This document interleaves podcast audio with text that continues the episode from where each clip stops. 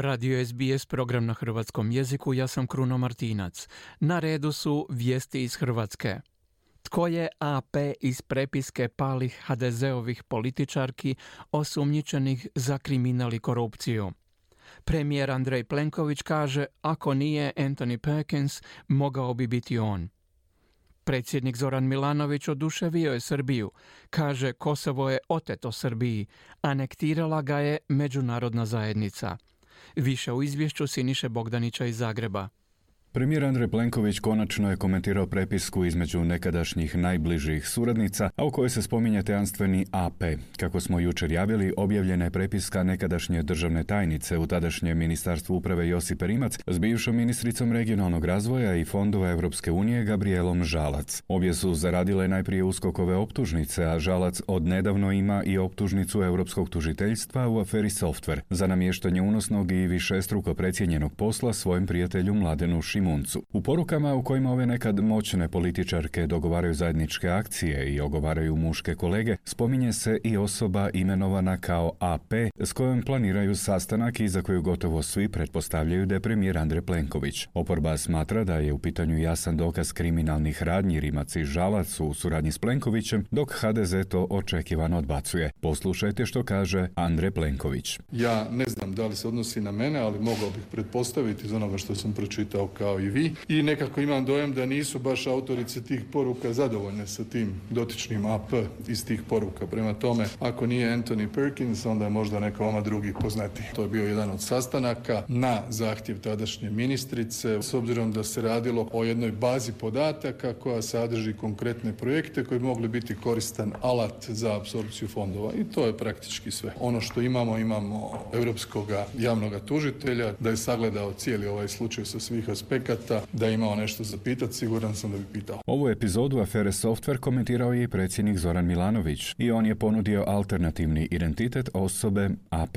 I sad u razgovoru tih dviju visokih dužnosnica, dramskih figura iz HDZ-ove galerije likova, čujemo da oni spominju AP, ako nije Ante Pavelić, onda Andrej Plenković. Dobro, dakle, on je svjedok. Apsolutno, jedan kroz jedan. U danu iza nas hrvatski predsjednik Zoran Milanović ne samo da je ljubimac ruskih medija, već je i postao apsolutna zvijezda tabloida u susjednoj Srbiji. Naime, predsjednik je ušao u raspravu s novinarima oko ruskog napada na Ukrajinu, pa je sve skupa usporedio s Kosovom i ustvrdio da je Kosovo oteto od Srbije, te da su Hrvatska, za koju predsjednik kaže mi, i međunarodna zajednica zapravo anektirale Kosovo, koje je uzgred rečeno samostalna država. Poslušajte tijek predsjednikovih misli. Evo, Rusi će se, jer su cinici, pozvati na aneksiju Kosova, koju ja podržavam. Ko je anektirao Kosovo? Pa međunarodne zajednice, mi. Ono je, ono je od, dakle, oteto od Srbije. Ja sam... anektirali Kosovo. A nego ko je to anektirao? Je li neko uopće anektirao dakle, Kosovo? je, Kosovo je izuzeto iz Srbije. Jel tako? Jesmo priznali Kosovo?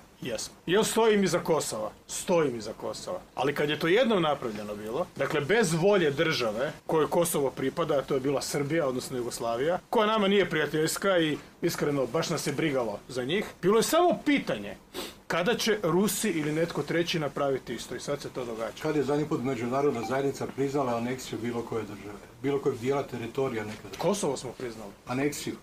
Nije aneksija, to je otimanje, dakle to je dio teritorija o, je izvučen iz Srbije. Kako se to zove? Ekstrakcija.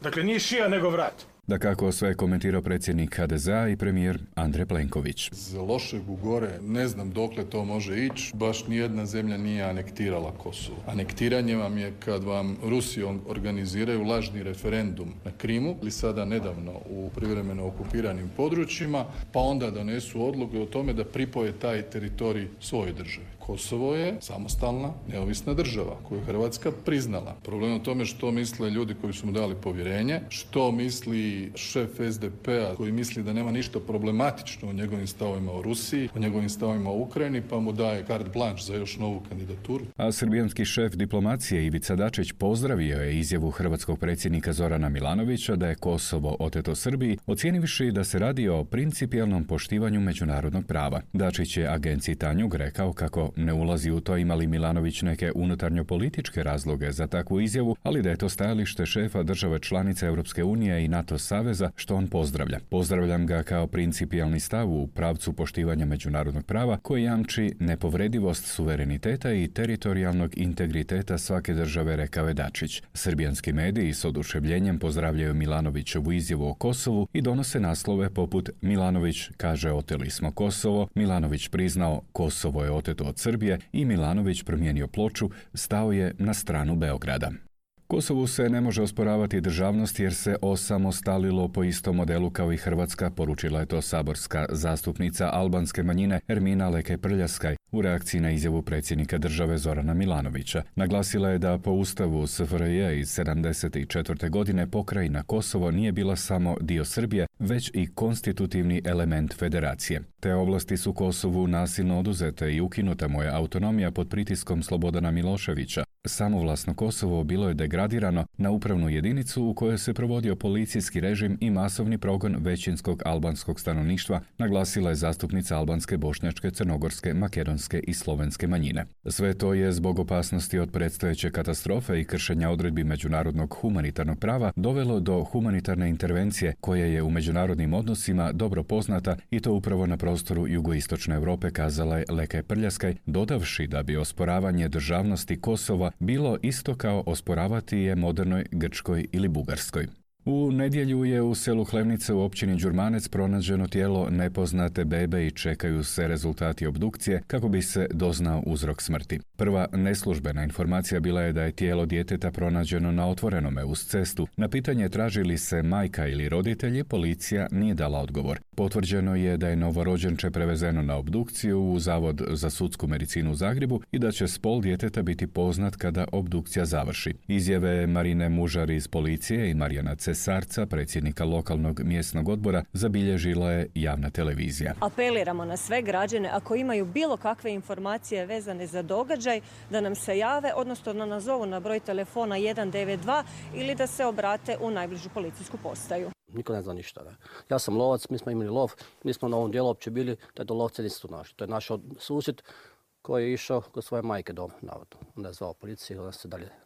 A koliko znam ovdje u selu da je bilo trudnica kakva, nije. A odakle je to došlo, granice je blizu, Zagrebu i dalje prijeti štrajk 7000 radnika svih gradskih tvrtki. Postupak mirenja predstavnika sindikata i uprave Zagrebačkog holdinga službeno je završena, dogovor nije postignut. Ukratko, sindikati traže novac za veće plaće i veća materijalna prava, a grad ne pristaje izaći iz svojih projekcija i, kako kažu, mogućnosti. Na zadnjem krugu mirenja bilo je pozitivnih pomaka, no ništa još nije dogovoreno rekao je Darko Kleinberger, predsjednik nezavisnog sindikata radnika Zagreb Parkinga. Poslušajte što kaže predsjednik sindikata ZG Holdinga Dražen Jović. Znate da u zakonskim rokovima ne možemo proces mirenja komentirati. Vidjeli ste da se ovih dana pregovaralo stvarno ono po cijele dane, po cijele noći. Evo ga i sad je završen ovaj krug ovaj pregovora naćemo se sa ostalim sindikatima, vidjet ćemo i nastavit ćemo razgovore sutra.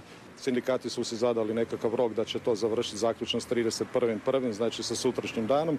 Vidjet ćemo naravno tijekom sutrašnjeg dana da li je to to i da li je postignut dogovor ili nije postignut. Više informacija bi trebalo biti poznato sutra nakon što završi sastanak predstavnika sindikata s gradonačelnikom Tomislavom Tomaševićem u gradskoj upravi na koji su pozvani predstavnici svih holdingovih sindikata, ali i sindikata ZETA. Toliko od ovog pregleda vijesti iz Hrvatske za SBS iz Zagreba Siniša Bogdanić.